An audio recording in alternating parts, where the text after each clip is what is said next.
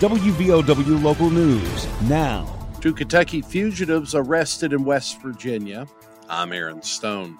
Two men were arrested in separate incidents, but both part of joint efforts between the Sheriff's Department of Wayne County, the Wayne County Drug Enforcement Unit, and U.S. Marshals.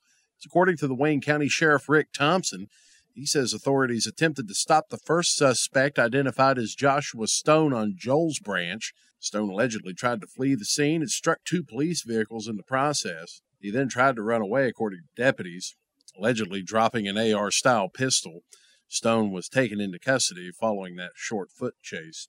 Second suspect, identified as Leighton Lee, was caught during a traffic stop on Right Fork of Little Lynn Creek. Stone's wanted in Kentucky for escape and parole violations and was also wanted in West Virginia for grand larceny. He now faces additional charges for the fleeing in a vehicle, fleeing on foot, brandishing a weapon, being a prohibited person in possession of a firearm, not to mention destruction of property.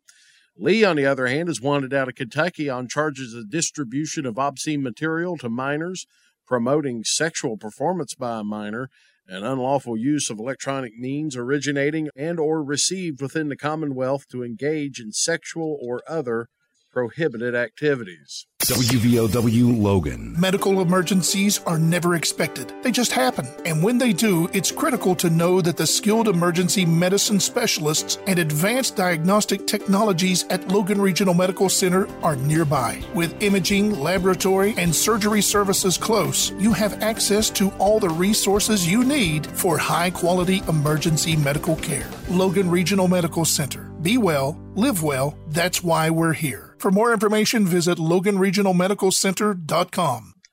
Mercer County Sheriff's Department announced a silver alert for a missing Tennessee man. The alert was issued yesterday afternoon just before 3 o'clock for 72 year old Floyd Henry Garrett. He was last seen yesterday morning at a little general store in Ghent. Garrett is a white man with white hair and thinly built.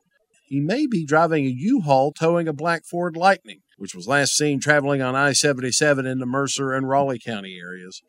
Anyone with information regarding Garrett is asked to contact the Mercer County Sheriff 304 425 8911. In Kentucky, State Police still trying to locate a missing teenager from the Johns Creek area of Pike County. 17 year old Tori Collins, last seen Sunday in Pike County, stands approximately 5 feet 9 inches, weighs 120 pounds, and has red hair, brown eyes. Kentucky authorities are looking to the public for help. Anyone with information to help in the search, contact the Pikeville Post of Kentucky State Police, 606 433 7711. A dementia patient reported missing in Huntington has been found. 67 year old Sharon Adkins, last seen around St. Mary's Hospital. Cabell County 911 says she was found safe. GOP candidates for governor next year were on the stage for the first time Thursday at the Colonial Hall in Greenbrier County. A forum hosted by WSAZ and sponsored by the West Virginia Chamber of Commerce gave a glimpse of what to expect on the 2024 campaign trail. Attorney General Patrick Morrisey, Secretary of State Mac Warner, House Judiciary Chairman Moore Capito, and auto dealer Chris Miller have all announced candidacies. Education in West Virginia was beaded in for discussion. The state has an abysmal ranking in math and reading. According to the 2022 National Assessment of Educational Progress, West Virginia came in 50th in fourth grade math and reading, 50th in eighth grade math, and 49th in eighth grade reading. Chris Miller says the education system has too many bureaucratic barriers, urges the assessment of education with a business perspective. Patrick Morrisey focuses on school choice. I want to make sure that money follows the child much more aggressively, and West Virginia will always have the broadest school choice law in the country. Number one. Number two, we're going to have to build on the success of charter schools. We need to do things different so we're not 50th in all the categories that matter. Moore Capito put over the Third Grade Success Act passed by the legislature last session. By providing more supplemental help in our early education classrooms. We know that kids learn to read from the time they're born to the third grade, and then they read to learn from then on. If they're not reading to learn after third grade, we're falling behind. Mac Warner says the assessments should be embraced, benchmark it, try to improve it, saying things get done that get inspected. Kentucky man facing charges he forced a woman to ride a motorcycle as he tried to evade capture by police in Cabell County. Ultimately, the chase ended in a crash.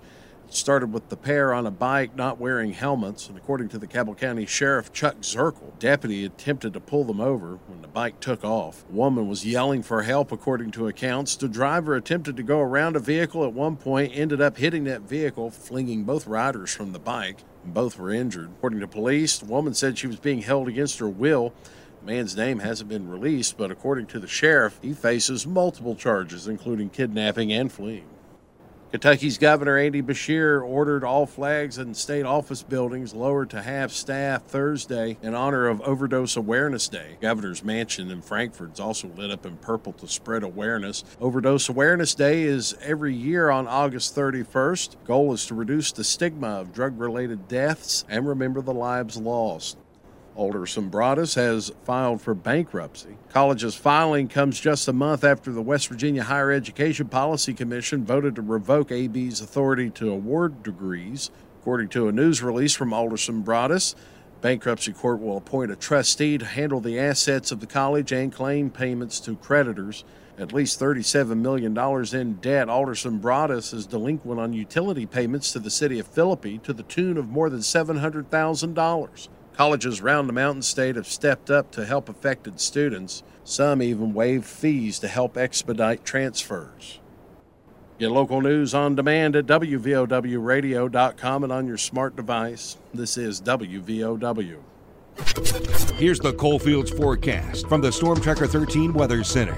I'm Storm Tracker 13 Chief Meteorologist Spencer Atkins. Today, well, we're going to be in the 80s.